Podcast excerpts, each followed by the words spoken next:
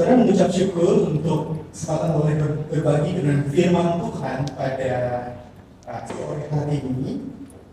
Dan di dalam Parents Day ini, dengan saya juga mengucapkan Happy Parents Day kita semua ya. Dan khususnya juga pada hari ini yaitu Mother's Day kalau saya nggak salah ya betul ya. Di mana-mana di luar uh, orang sudah memberikan bunga juga. Happy Mother's Day juga untuk kita semua, baik para ibu maupun para istri. Cerita tema kita pada hari ini adalah caring for family, sharing with faith. Ya, bagaimana kita bisa mengasihi dan merawat keluarga kita dan membagikan iman kita. Saya kita untuk membuka dari satu Timotius pasal yang kelima ayat 1 sampai ayat 38. 1 Timotius pasal yang kelima ayat 1 sampai ayat yang ke 38. Karena jemaat untuk kita boleh membaca berseorang, saya akan membaca yang pertama, jemaat akan membaca yang kedua ya. Saya akan mulai lebih dahulu. Jangan engkau keras terhadap orang yang tua, melainkan tegurlah dia sebagai bapa. Tegurlah orang-orang muda sebagai saudaramu.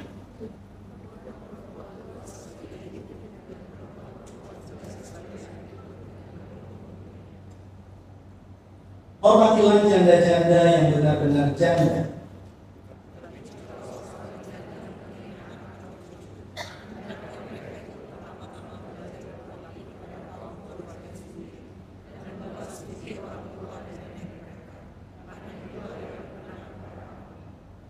Dan seorang janda yang benar-benar janda yang ditinggalkan seorang diri menaruh harapannya kepada Allah dan bertekun dalam permohonan dan doa siang malam.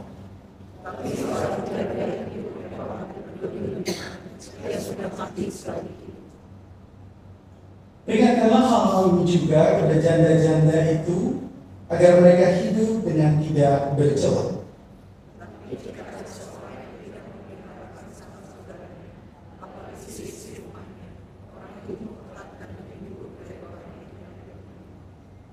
yang jauh kita membaca firman Tuhan. Bapak Ibu Saudara yang terkasih di dalam Tuhan, di dalam satu rumah tangga ada seorang uh, sepasang suami istri yang hidup bersama dengan orang tua mereka, ya, dengan mama mereka. Jadi mereka hidup bertiga dan suami istri ini adalah uh, keluarga Kristen yang baik, mereka melayani Tuhan, mereka saling mengasihi satu dengan yang lain, dan mama yang tinggal bersama dengan mereka ini kebetulan usianya sudah cukup tua, dari atas 65 tahun, ya, dan uh, sudah duduk di kursi roda, gitu, karena pernah, pernah kena stroke. Dan karena duduk di kursi roda, ya, pernah kena stroke juga, jadi beliau juga butuh dibantu untuk uh, kalau malam maupun belakang, gitu ya, jadi diapers, apa adult diapersnya itu diganti dan sebagainya. Karena keluarga ini menerima mama dengan sangat baik. Jadi si istri, ya, eh, menantu perempuan ini melihat ini sebagai satu kesempatan untuk bisa menunjukkan kasih sayang atau bakti kepada mama mertua. Jadi bulan pertama itu adalah bulan yang mereka berjalan dengan istri bisa melayani dengan baik, menantu ini menunjukkan hormat dan kasih sayang. Tapi masuk bulan yang kedua, mulai terasa berbeda, mulai terasa berat. Kenapa? Karena mama yang usianya sudah lanjut itu tentu sudah banyak pengetahuannya dan sudah banyak pengalaman hidupnya. Dan saudara tahu kalau orang yang sudah banyak pengetahuan dan sudah banyak pengalaman, maka nasihatnya juga banyak, gitu ya. Jadi nasihatnya disampaikan terus menerus. Awal-awal si menantu ini bisa menerimanya dengan baik, tapi lama-lama tahu sendiri ya kalau misalnya tidak didengarkan dengan persis begitu caranya bagaimana? Cara meletakkan piring ya. Cara memasak cara mengukus cara melipat baju begitu kan? Cara menggantung pakaian dan lain sebagainya. Itu bisa membuat si mama mertua ini jadi kurang suka begitu ya. Dan dia akan mengulang lagi pesannya. Wah jadi menantu ini mulai merasa ini berat, ini berat. Karena masuk bulan yang ketiga, wah dia betul-betul sudah tidak tahan. Dia akhirnya menutup dalam hati. dia bilang ini, ini ngomong dalam hati ya dia bilang aduh nyusahin aja mama gitu ya dia sih masih ngomong dalam hati tapi setiap kali dia merasa berat dia ngomong kayak gitu setiap kali dia merasa berat dia ngomong kayak gitu nah lama-lama apa yang ada di dalam hatinya itu terlontar keluar. Dia nggak sadar dia ngomong. Dibunyikan itu keluhan memang sih tidak terdengar gitu ya sama mamanya. Tapi dia ngomong. Nah waktu dia ngomong begitu satu kali ternyata mamanya itu dekat. Berdiri ya apa namanya eh, duduk di kursi dengan dia dia nggak narik nafas gitu ya. Orang tua bisa tahu ya kapan kita narik nafas kapan menghela nafas gitu ya. Apakah nafasnya itu sedang uh, apa sedang breathing yang baik begitu kan ya. Apakah nafasnya itu sedang mengeluh bisa dirasakan begitu. Terus mamanya itu mendengar itu perempuan ini ngomong begitu. Dan akhirnya mamanya itu sedih sekali. Eh, jauh-jauh begitu ya, datang tinggal bersama menantu saya, gak mengasihi saya, gak merawat saya dengan sungguh-sungguh. Dia mau menurut. Karena karena ini diucapkan terus-menerus, yang awalnya sedih, lama-lama si mama itu jadi merasa, jadi merasa marah. Dia jadi merasa marah, dia jadi berpikir, kenapa ya? menantu perempuan saya ini tidak bisa merawat saya dengan baik, tidak bisa mendengarkan dengan baik, yang keluar dari mulut dia keluhan dan dikeluhkan, keluhan dan dikeluhkan, dan akhirnya si mama ini pun dia letup. Sudah tahu apa yang dia katakan? Dia berkata, saya tunggu aja, tunggu waktunya, kamu juga akan kena batunya. Saudara, mereka sering mengucapkan dua keluhan. Memang sih tidak terdengar satu dengan yang lain, tapi tidak tanpa uh, tidak dengan semental mereka, gitu ya. Karena dua-duanya tahu begitu bahwa dua-duanya menurut. Dan waktu mereka mengucapkan keluar ini, tetangga mereka juga tahu karena mengucapkannya kotor Tetapi ternyata keluhan mereka cukup keras untuk diucapkan dan terdengar oleh burung beo pelihara mereka. Ya, kita beonya lebih lebih peka. Suatu kali pendeta datang visitasi ke rumah, kan? biasa kita datang visitasi mendoakan mama tentunya ya dan usia lanjut didoakan ya, apa yang terjadi pergumulan kan lalu suaminya juga didoakan. Kerjaannya pelayanannya ya apa menjadi pergumulan mereka. Waktu mau pulang mereka mau pulang lalu dia lihat eh ini ada burung beo ya. Saya baru tahu kamu pelihara burung beo. Dia ngomong ya sama suaminya. Suaminya bilang pendeta ini bukan burung beo sembarangan, ini burung beo saya adalah betul gitu. Coba Pak pendeta? Sapa dia, bisa ini bisa sapa balik. Masa sih? Iya, ya coba sama pendetanya ya. Selamat pagi beo katanya ya. Lalu beo itu menjawab apa? Dia bilang, nyusahin aja. nyusahin aja. Loh, kaget ya pendetanya. Kok sapa selamat pagi, dia bilang nyusahin aja. Suaminya, masanya udah enak begitu kan ya terus di, disapa lagi sekali selamat pagi Beo gitu ya pagi pendetanya itu dalam jadi ulang ya jadi ditekankan selamat pagi lalu Beo itu menyambung lagi udah tahu ya yang oleh Beo itu? Tunggu aja kan artinya Beo nya begitu ya wah suaminya ini udah lain. Terus itu bilang pak ini kok tuh kayak begini ya. Aduh pak pendeta mohon maaf. Katanya gitu. Udah Beo nya dibawa aja deh kata dia begitu ya. Oh yang saya ajarin dia nggak sebut dia mau dia sebut kayak gitu bawa aja beonya katanya gitu pak pendeta tolong ajarin beo ini supaya ngomongnya yang benar. Oh dia boleh boleh saya nggak mau gitu ya. Kalau dia mau pendeta ngomongnya dulu ya nyusahin aja kan nggak gitu kan ya tiga bulan dibawa sama pendeta di rumahnya simple ya dan tiga bulan berlalu beo itu dari latih sama pendeta dibawa balik ke rumahnya Pak, ini beonya udah udah berubah pasti ngomongnya dia pasti nggak akan ngomong yang kayak begitu yang mengeluh-mengeluh begitu enggak ya oh iya makasih pak pendeta baik sekali beliau saya dilatih dan ditaruh nah beliaunya berubah bapak ibu si mama mertua dan menantu perempuan itu wah makin panas suasana begitu kan ya makin panas makin panas akhirnya sekarang udah ngomongin udah malu-malu lagi Mama ini gimana sih? Ini salah, itu salah, ini salah, itu salah. Nyusahin aja. Wah, dia ngomong langsung gitu. Mamanya sedih, marah. Menantu kasar nggak otak ada di mana, berani ngomong sama mama kayak begitu. Awas kamu nanti kena batunya. Mau mereka waktu seperti perang begitu ya, tiba-tiba ada nyamuk di luar dan yang ngomong itu ternyata beonya. Begitu saudara, saudara tahu beo itu ngomong apa? Begini. Ya Bapak ampuni mereka sekali. Sudah ternyata mama mertua ini sama menantu mesti belajar. Sudah kisah ini kita bisa mentertawakan ya. Karena kadang-kadang kisah ini adalah kisah kita. Ya kan? Jadi firman Tuhan mengatakan apa? Kita harus hormat dan mengasihi anggota keluarga kita. Tetapi begitu kita berhadapan dengan orang-orang sulit di dalam keluarga, orang-orang yang aduh betul-betul rasanya saya udah berusaha baik sama dia, kenapa dia menyudutkan saya berulang, berulang, berulang? Ternyata waktu kita mau firman Tuhan, tidak semudah yang dikatakan. Nah, apa pun dan bagaimanapun kondisi keluarga kita, firman Tuhan pada pagi hari ini mau mengingatkan kita apa? Bahwa betul memelihara keluarga adalah bukti nyata kesaksian ibu kita. Jadi waktu kita caring for families, sebetulnya kita sedang sharing. Terus pertanyaannya adalah bagaimana cara kita memelihara keluarga. Yang pertama cara kita memelihara keluarga adalah dengan cara menghormati mereka, ya, dengan cara menghormati mereka.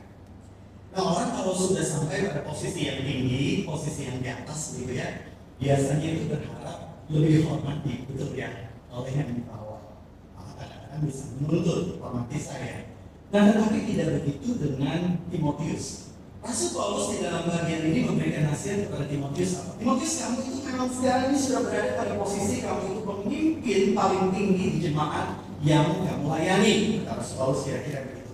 Tetapi sekalipun kamu berada di dalam posisi yang paling tinggi, kamu adalah spiritual leader di tengah-tengah komunitas yang kamu layani, maka Rasul Paulus mengatakan, kamu harus belajar menghormati mereka. Kamu harus belajar menghormati mereka. Dan saudara apa yang kita perhatikan di dalam koridor ini? Rasul Paulus mengatakan kepada Timotius, sebetulnya kalau kita perhatikan konteks di dalam uh, surat Timotius ini, surat ini sebenarnya berbicara tentang nasihat-nasihat pastoral. Paulus kepada Timotius tentang bagaimana menggembalakan jemaat dengan baik. Dan kita lihat ya, Soroti di sana relasi antar jemaat. Yang pertama misalnya para janda dan problematika mereka, ya kan?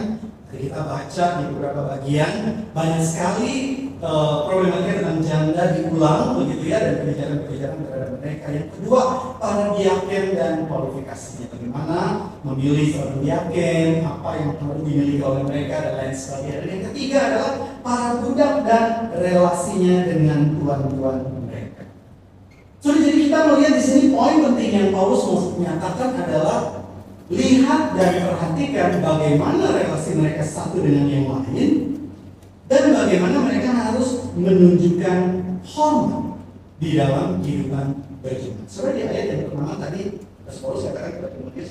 Jangan engkau keras terhadap orang yang tua.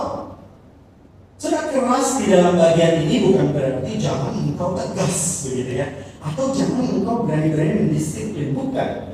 Jadi di dalam bahasa aslinya jangan engkau keras di dalam bagian itu sebenarnya mau menunjukkan jangan harsh jangan kasar jangan lupa waktu memberikan ketegasan waktu memberikan disiplin tetap tunjukkan sikap hormat kepada mereka nah terjemahan di dalam bahasa Inggris itu bagus sekali ya terjemahannya adalah tegurlah dia sebagai bapak as if he were your father. Bagus kan? Jadi kalau mau menegur bapak, begitu ya teman yang lebih tua, tegurlah seolah-olah dia itu adalah bapakmu sendiri. Bagus? Rasul Paulus mengatakan begitu kepada Timotius. Letakkan hormat itu di tempat yang tinggi sekali. Sudah Timotius itu memang seorang pemimpin yang masih sangat muda, kemungkinan besar pada waktu itu usianya masih 30-30 tahun lebih. Jadi dia betul-betul perlu belajar bagaimana menunjukkan hormat di dalam dia memimpin. Dan Paulus meminta Paulus uh, Paulus meminta kepada Timotius untuk hormat bukan hanya kepada orang yang lebih tua, tetapi juga hormat kepada mereka yang lebih muda. Saudara kalau kita melihat ya di dalam badannya, nah di slide itu lebih jelas. Ya, di dalam slide saya buatkan badannya. Paulus katakan kepada Timotius, Timotius, kalau kamu berhadapan dengan orang yang lebih tua, kamu harus bagaimana menunjukkan hormatnya? Tegur dia sebagai bapak. Kamu berhadapan dengan orang-orang yang muda bagaimana? Tegur mereka sebagai saudara. Kalau kepada perempuan yang lebih tua, perlakukan sebagai ibu. Bagaimana dengan perempuan yang lebih muda? Perlakukan seolah-olah mereka itu adalah adikmu sendiri, sisters. Bagaimana dengan para janda? Berikan penghormatan yang sepantas. Proper recognition. So, jadi di sini kita melihat bahwa sekalipun pesannya awalnya adalah untuk Timotius dan juga untuk relasi jemaat, tapi saudara kita perhatikan coba elemen-elemennya ya. Pertama ada bapak, oke, ada ayah. Yang kedua ada ibu. Yang ketiga ada saudara laki-laki. Lalu yang keempat ada saudara perempuan. Saudara ini elemen apa? Saudara ini adalah elemen. Dengan kata lain, Rasul Paulus mengatakan kepada Timotius, hidup berjemaat itu juga adalah hidup keluarga. Hidup di dalam keluarga itu juga harus membawa hormat dan respect. Tapi saudara yang kasih di dalam Tuhan, pertanyaannya bagaimana kita menunjukkan sikap hormat di dalam keluarga. Tapi dalam slide berikutnya kita melihat Katekismus Besar Westminster di sana memberikan beberapa uh, usulan, begitu ya, atau beberapa bentuk konkret. Kalau kita memberikan hormat kepada keluarga, apa yang bisa kita lakukan? Sebenarnya yang pertama adalah hormat di dalam hati. Ya, reference in heart. Terus hormat dalam hati itu maksudnya apa? Kadang-kadang begini, kalau kita lagi kesel ya sama orang tua, gitu kan, ini yang anak muda ya bekerja atau kita juga ya semua. Kalau misalnya kita lagi ada konflik dengan orang tua tuh di depan orangnya di depan mereka biasanya kita ngomongnya gimana? Baik-baik ya. Kita manis kita baik kita hormat tentunya. Tapi begitu mereka udah tidak ada pasti pas kita mau pulang bagaimana? Uh sebel benar rasanya. Begitu kan ya? Waduh begitu. Nah, remaja seperti itu. Gitu ya. Oke, saudara, di sini katekismus Westminster mengatakan kepada kita apa? Hormat di dalam hati. Artinya waktu kita tidak bertemu dengan mereka pun, waktu mereka tidak ada di depan mata kita pun, kita tetap menyimpan mereka dengan satu penghormatan yang tinggi sekali. Nama mereka itu kita tunjuk tinggi di dalam hati kita. Yang kedua, hormat dalam perkataan. Cara kita berbicara kepada mereka. Nada kita berbicara kepada mereka. Kita berhati yang ketiga adalah dalam tingkah laku kita. Ada satu hal yang saya mati, tujuh tahun ya pelayanan di Singapura dan mengamati ada perbedaan. Jadi saya dan istri banyak berinteraksi dengan uh, second generation, begitu uh, jemaat kami di GBBB uh, yang sudah punya anak, gitu ya. Jadi anaknya ini tentu lahir di Singapura dan mereka sekolah di Singapura seperti saya percaya yang kita yang tadi bernyanyi ya semua ya. Nah biasanya kita sebut sebagai second generation. Ada satu yang saya amati yang unik dan berbeda sekali dengan remaja remaja-remaja atau anak-anak di Indonesia di Jakarta tempat kami pelayan dulu. Biasanya kalau anak-anak yang di sana uh, ketika ada dua orang sedang berbicara dia lagi berdiri waktu dia mau lewat begitu ya dia akan stop sebentar terus bilang permisi begitu ya atau dia akan minggir lewat punggungnya, belakangnya, begitu. Jadi nggak akan berani itu melewati ruang maha kudus gitu kan begitu kan ya. Dia nggak boleh nih begitu nggak sopan amat. Waktu saya ke Singapura begitu pertama kali ya bulan-bulan pertama pelayanan saya lagi ngomong gitu dengan uh, majelis itu. Tiba-tiba begitu kan, mukanya flat tanpa ada perasaan bersalah sama sekali tidak ada pengakuan dosa setelah itu lewat begitu aja like nothing happens begitu ya baru saya mengerti itu udah custom itu udah biasa seperti itu nah lama-lama dia main aja lagi begitu ya begitu dia mau lewat di tengah stop gitu ya nggak boleh belakang gitu. Atau kalau melihat sini dengan mulut sunyi dan sorry begitu ya. Nah sekarang mereka ngomong begitu. Sebenarnya kenapa hal seperti itu perlu dilatihkan? Karena mereka perlu menunjukkan hormat di dalam tingkah laku. Dan itu dilatihkan di dalam pemilu. Sekarang tidak ada yang berani begitu ya. Dan mereka belajar untuk menunjukkan hormat. Selain keempat, mendoakan dan bersyukur untuk mereka. Dan ini sangat relevan untuk kita yang tinggal di Singapura. Kita bawa mereka di dalam doa kita, karena mungkin tidak bisa selalu setiap saat kita bertemu dengan mereka. Kita sebut nama mereka di dalam doa kita. Lalu meneladani kebajikan dan kebaikan hati mereka. Apa yang bisa kita tiru, kita terapkan di dalam kita. Dan yang terakhir adalah tapi perintah dan nasihat mereka sesuai dengan firman. Jadi ini yang bisa kita lakukan untuk menghormati keluarga kita. Dan tentu saya percaya masih banyak hal-hal lain lagi yang praktis yang bisa kita lakukan. Jadi yang menjadi pertanyaan adalah apa hubungannya dengan kita menghormati keluarga dan hubungannya dengan memelihara mereka. Karena tadi firman Tuhan katakan kita carry memelihara mereka. Jadi apa hubungannya dengan kita menghormati mereka dengan kita memelihara keluarga? Jadi ternyata ada satu korelasi yang kuat sekali antara kita memelihara keluarga dengan kita menghormati mereka. Seorang penafsir di dalam bagian ini mengatakan bahwa waktu kita menunjukkan sikap hormat di dalam keluarga, sebetulnya sebetulnya kita itu sedang menjaga kesatuan keluarga. Saya ya.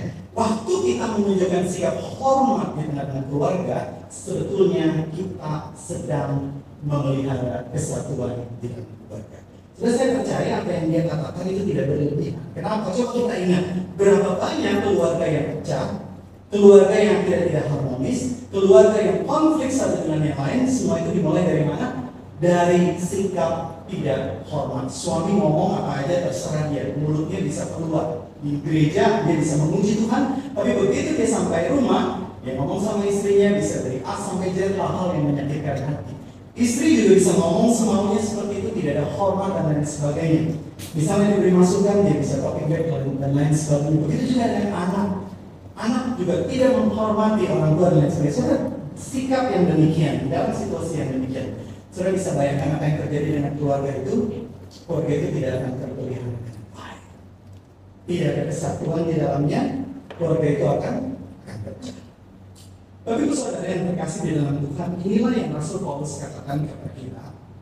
Kita harus memelihara keluarga kita dengan cara. Saudara ada seorang keluarga yang punya satu anak yang masih uh, studi primary ya. Dan mereka tinggal dengan uh, mama mereka yang sudah jadi oma gitu ya, yang sudah cukup tua. Jadi mereka hidup berempat. Dan oma ini kena Parkinson. Kalau kita tahu orang yang kena Parkinson itu dia biasanya mengalami tremor gitu ya. Jadi kalau makan atau apa. Jadi kan mereka makan bersama. Jadi kalau duduk semeja begitu. Biasanya ketika si oma ini meminta dia makan makanan, ya ambil lalu dia mau tambah begitu ya. Dan kalau dia mau tambah, biasanya tambahnya ke dapur karena ada baskom yang besar di sana. Jadi dia jalan ke sana dan dia ambil pelan-pelan, dia ambil pelan-pelan. Tapi waktu dia ambil selalu tangannya itu kan bergerak begitu ya. Jadi selalu ada yang tumpah, selalu ada yang tumpah. Dan waktu dia balik ke meja makan, betul saja piringnya pecah tumpah. Dan itu tidak terjadi sekali, dua kali, tetapi berulang terus menerus. Dan suami istri, istri ini berpikir nggak bisa nih kalau begitu terus. Sudah kita beli dari plastik bersama.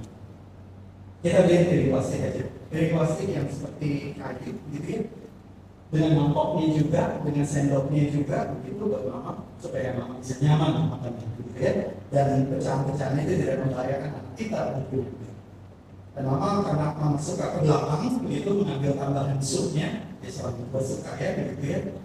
Dan daripada bulan kali begini kita sediain satu meja aja di situ mama nyaman sekali kalau makan ngambilnya enak.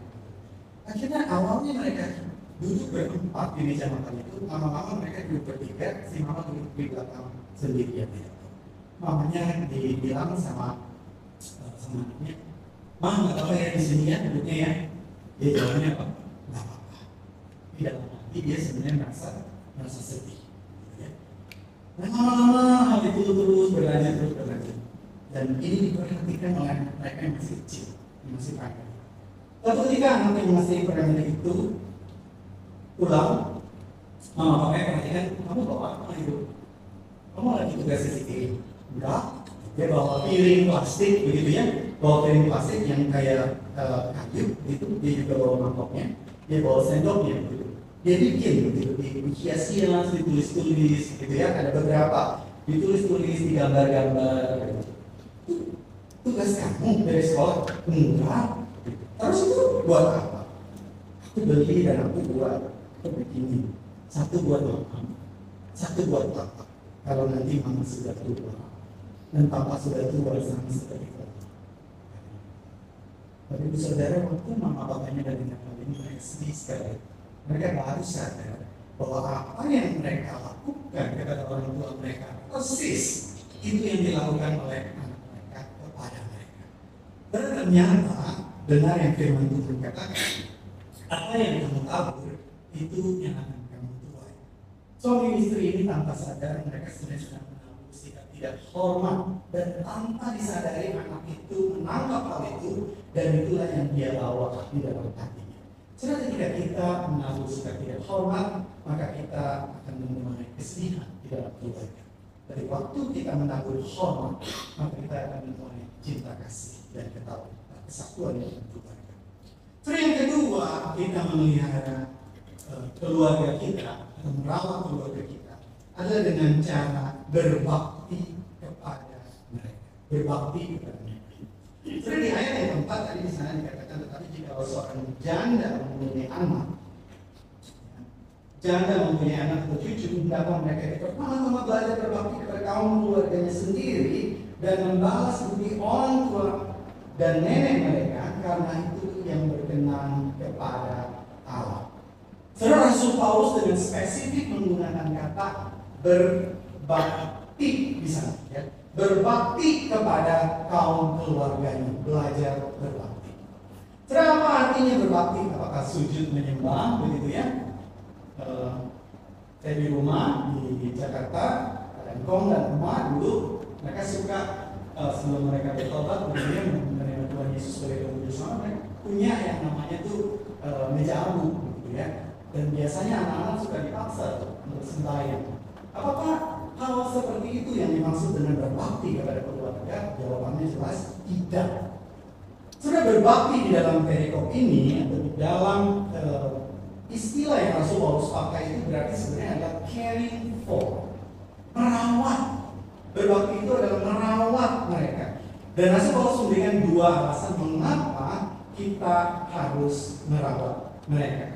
Setelah alasan yang pertama yang masuk Paulus katakan adalah di slide berikutnya, karena mereka telah merawat kita dari kecil. Karena mereka telah merawat kita dari kecil, sekarang sebagai gantinya kita yang merawat mereka. Dan ini konsisten dengan istilah yang masuk Paulus pakai yaitu membalas budi orang tua ya. Belajar berbakti kepada kaum keluarga sendiri dan membalas budi orang tua. Membalas budi itu artinya apa? Dulu mereka sudah merawat kita gantian sekarang kita yang merawat mereka. Nah itu alasan pertama tapi kalau misalnya di antara kita yang berkata Pak Yudi tapi saya dari kecil tidak dirawat oleh orang tua saya bagaimana ini saya tidak perlu membalas budi baik mereka karena memang mereka tidak melakukan budi baik kepada saya karena kalau kita berada di dalam Tuhan dan kita sudah dipulihkan di dalam nama Tuhan Yesus, maka Rasul Paulus memberikan alasan yang kedua yang kita tidak bisa lepas dari itu. Yaitu alasan yang kedua Karena ini adalah bukti nyata iman. Terjemahan dalam bahasa Inggris. Jadi di dalam terjemahan bahasa Yunani-nya itu waktu diterjemahkan ke bahasa Indonesia ternyata ada bagian hilang ya, di dalam bahasa Indonesia ini di, di kita kita nggak bisa baca itu di apa ayat yang keempat itu ya. Jadi dikatakan bakti kepada keluarga, gitu kan? E, bakti kepada keluarga, membalas budi orang tua, karena itu berkenan kepada Allah. Setelah itu ada ada bagian yang hilang.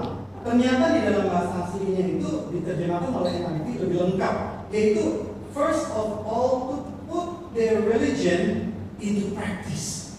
Jadi maksudnya adalah waktu berbakti kepada orang tua, waktu merawat mereka itu bukan cuma sekedar membalas kebaikan mereka. Kalaupun mereka tidak baik kepada kita, maka Rasul katakan apa? Itulah bukti our religion. Itulah bukti bahwa kita put religion into practice. Itulah bukti bahwa kita put our faith into practice. Rasul Paulus katakan itu. Berarti di sini merawat keluarga bukan semata-mata hospital. Merawat keluarga itu adalah worship. Itulah worship kita kepada Tuhan. Dan di ayat yang ke-8 misalnya dikatakan Rasul Paulus berkata, Saudara keras sekali kalimatnya, tetapi jika ada seorang yang tidak memeliharakan sanak saudaranya, apalagi seisi rumahnya, Mengatakan orang itu murtad dan lebih buruk daripada orang yang tidak beriman. Wah, itu keras sekali kalimatnya. Sudah murtad di dalam bagian ini bukan berarti dikatakan orang itu tuh sudah memiliki keselamatan lalu keselamatannya hilang gitu ya karena kita tahu bahwa dalam prinsip firman Tuhan satu kali orang itu diselamatkan dia diperaikan oleh Roh Kudus dia selamanya milik Tuhan. Tapi kenapa Rasulullah menggunakan istilah murtad? Saudara Paulus mengatakan dia berkata bahwa dia itu Kristen, dia berkata bahwa dia itu pengikut Kristus, tetapi dia tidak memelihara keluarganya, dia sebetulnya tidak sungguh-sungguh Orang itu imannya tidak terbukti. Dia tidak berbakti kepada Tuhan, dia tidak menunjukkan bukti imannya, dan dia tidak menjadi saksi yang baik. Tapi saudara, saudara bisa merasakan getaran kata-kata Paulus ya, bahwa itu adalah sesuatu yang serius. Itu sesuatu yang sungguh-sungguh kata. So di dalam pelayanan Tuhan Yesus juga mengajarkan hal yang sama. Tuhan Yesus itu sering menegur orang Farisi. Setelah orang Farisi mengajar orang lainnya dan orang Farisi berkata, ayo ayo ayo semuanya memberikan persembahan kepada Allah.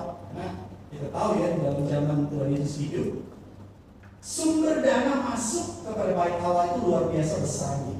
Dan siapa yang mengatur kucuran dana? Salah satunya adalah Farisi. Jadi orang Farisi itu betul-betul mengatur orang banyak datang untuk memberikan persembahan masuk kepada baik Allah. Tetapi ada orang yang berkata, tuh, tapi uang ini saya mau pakai untuk merawat orang tua saya, bagaimana? Maka orang Farisi itu menjawab, tidak apa-apa. Kalau kamu bawa uang persembahan itu dan kamu udah berikan untuk Tuhan, kamu gak usah rawat orang tua. Bebas. Wah. Dan Yesus mendengar hal itu, merah kupingnya ya.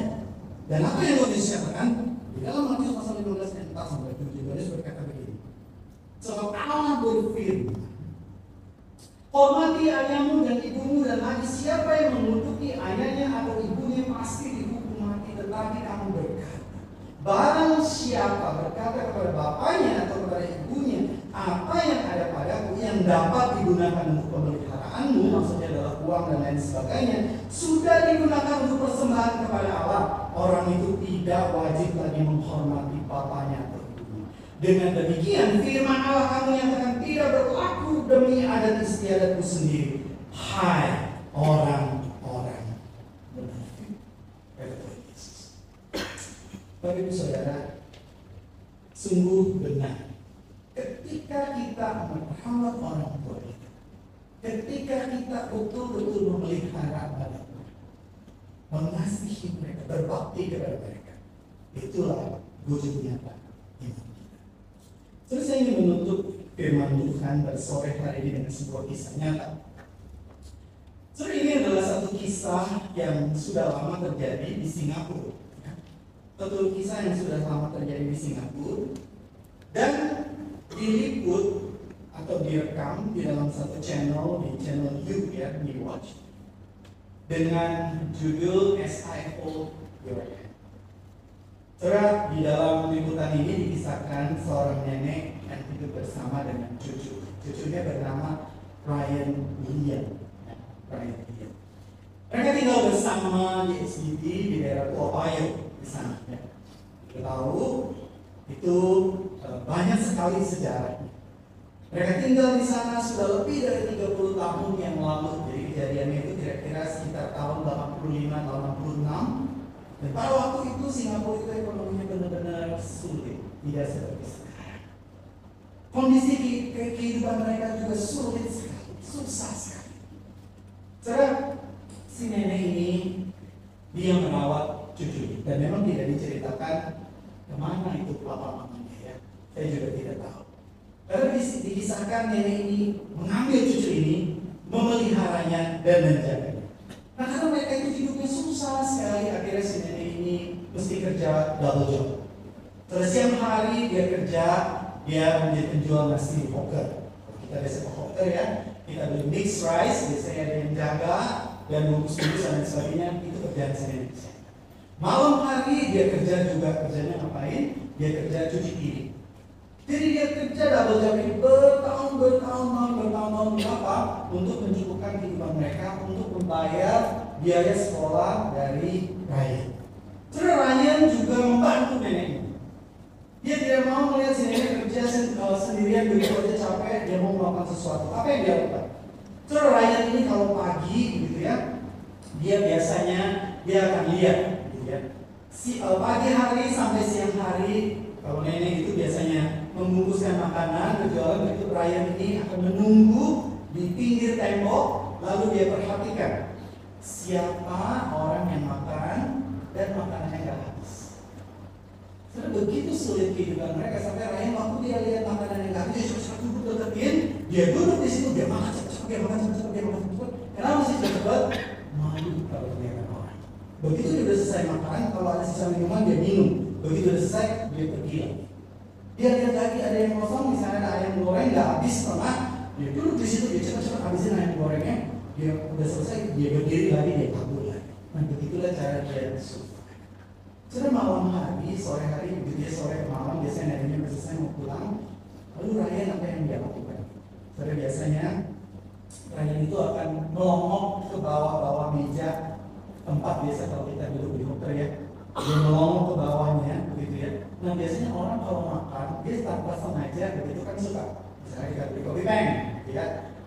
Ini uh, 150 gitu, atau 120 gitu. Nah kembalinya itu suka jatuh ke sini suka jatuh jadi koinnya banyak sekali yang berjatuh nah si Ryan itu dia pungutin koin. 10 sen 20 sen 50 sen. Buat apa? buat beli makanan besar. Dia punya, dia kumpulin, bisa. Sudah ini kehidupan yang susah sekali nenek dan rakyat. Dan sekalipun kehidupan mereka begitu sulit, nenek ini hanya sangat baik.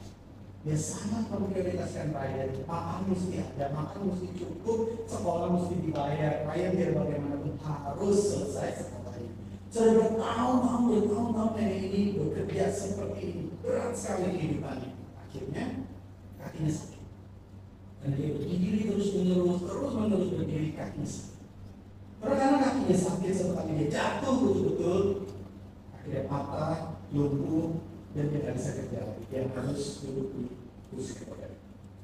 Tapi Ryan sudah dewasa sekarang. Sekarang Ryan gantian, dia yang bekerja. Dia yang mengganti, mencukupkan kebutuhan mereka berdua. Dia yang menjaga dan merawat nenek dan sekarang nenek itu ditaruh oleh Ryan di tempat uh, apa itu namanya uh, care ya. Elderly care. Bukan karena Ryan tidak sayang sama nenek tapi supaya ada satu perawatan intensif untuk nenek dan supaya ada komunitas untuk nenek. Nah Ryan itu seminggu bisa beberapa kali dia selalu datang untuk visit nenek. Neneknya senang sekali kalau lihat Ryan datang. Setiap kali Ryan datang lalu diajak neneknya keluar duduk di kursi roda Nek, hari ini kita mau ke mana? Neneknya selalu bilang ke. Karena di situlah mereka menghabiskan sepanjang hidup mereka di Hawker. Iranya selalu dorong ke Hawker persis tempat mereka jualan dulu. Neneknya jualan dulu. Kenapa? Karena itu ternyata baik untuk memori nenek. Dan juga mereka berdua terus mencherish nenek. Bapak saudara, Ketika sudah sampai di Hawker, biasanya apa yang dilakukan? Jadi mau makan apa? Neneknya selalu bilang ayam goreng, gitu ya, fried chicken wing, yang dia sangat suka. Terus minumnya apa? Kopi o, ya. Selalu mereka menikmati saat-saat Nah, saudara kalau lihat gambarnya, itu gambarnya nenek ya, gambarnya Ryan itu yang di buatin uh, fotonya nah sebelahnya itu ponsel nah, dia yang postnya dan dia yang meliput semuanya. Terus kalau perhatikan wajahnya nenek situ tiap kali dia ketemu cucunya yang membawa dia mendorong keluar. gitu karena nenek itu semua kalau kesannya semua rasa sakitnya tiba-tiba saat itu bilang nenek selalu tersenyum ya jadi kalau di filmnya itu di liputan itu di rekaman dia makan ayam goreng giginya juga kan sudah tidak ada ya Bapak Ibu Saudara ya. Tapi dia makan seolah-olah giginya penuh semuanya begitu itu happy sekali. Saudara kenapa senyuman itu bisa begitu manis ya? Karena ada yang merawat karena ada orang yang mengasihi dia dan merawat dia pernah lihat orang tua yang hidup dalam kemewahan tapi tidak ada yang merawat dan jadi dia bisa bersenyum manis. Yes tetapi mereka yang dikelilingi oleh orang-orang yang mengasihinya dan yang merawat mereka hati penuh dengan kebahagiaan. Saudara, satu bagian yang saya belum sharingkan di dalam cerita ini. Salah satu bagian itu adalah Ryan dan neneknya itu bukan orang Kristen. Mereka berdua bukan orang percaya. Tapi mereka bisa mengasihi satu dengan yang lain dan di situlah kekuatan dari cerita. Karena jika Ryan dan neneknya bisa merawat dan bisa dengan yang lain, poinnya adalah lagi kita? Amin, Bapak Ibu Saudara. Ada amin. Apalagi anak-anak Tuhan yang sudah memiliki kasih Kristus dan kuasa Roh Kudus yang memenuhi hati kita, pasti kita bisa mendapat lebih baik lagi. Maka itu terkasih di dalam saya tidak tahu bagaimana kondisi keluarga kita. Mungkin kita juga mengalami seperti pasangan suami istri di awal kota yang tadi saya ceritakan, bertemu dengan yang sulit. Tapi di tengah-tengah kesulitan itu, Tuhan tidak pernah tinggalkan kita, dan Dia tetap memanggil kita untuk mengasihi mereka. Dan bagaimana kasih kita pada mereka? Bagaimana bakti kita kepada mereka? Di dalam Day ini, mungkin ada sesuatu yang bisa kita sampaikan kepada mereka. Ada doa yang bisa kita kirimkan kepada mereka. Kalau sudah lama kita tidak visit mereka, rasanya dalam pengalaman saya, biasanya kalau ditanya, Pak, Ma, mau dibawa yang apa? Mereka selalu bilang, bawa kamu aja.